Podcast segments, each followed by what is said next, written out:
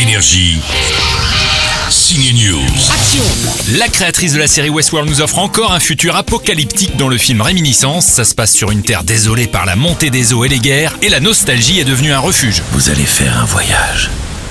Un voyage dans votre mémoire. Le métier d'Hugh Jackman, bah c'est pas courant, c'est pas un psy non plus, mais c'est quand même de vous replonger dans vos souvenirs. Il vous suffit de suivre ma voie. Oui, écoutons ta voix, Hugh. Alors, ce monde dans Réminiscence inventé par la créatrice de la série Westworld, à quoi ressemble-t-il? Le monde dans Réminiscence ressemble à celui des villes envahies par les eaux. On est à Miami, mais ça ressemble à Venise, où les gens prennent le bateau pour se déplacer. It's so hot in this Il fait world. tellement chaud qu'on vit la nuit. Il fait trop la journée pour travailler. Même les écoles ne sont ouvertes que la nuit. L'originalité du film est qu'il existe une technologie qui vous permet de revivre votre passé.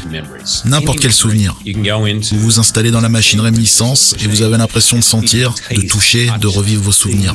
Et de revivre une expérience du passé comme si elle était totalement réelle. Votre machine. Jusqu'où peut-elle aller? Avant que l'illusion s'arrête. Ça commence par une histoire d'amour torride, elle disparaît, il enquête forcément dans ses souvenirs, mais la mémoire est-elle fiable? Cette histoire se décortique au ciné et seulement en salle. Rien n'est plus addictif que le passé. Non, non, non, non, laisse-moi là-bas Laisse-moi là-bas Énergie. Signe News.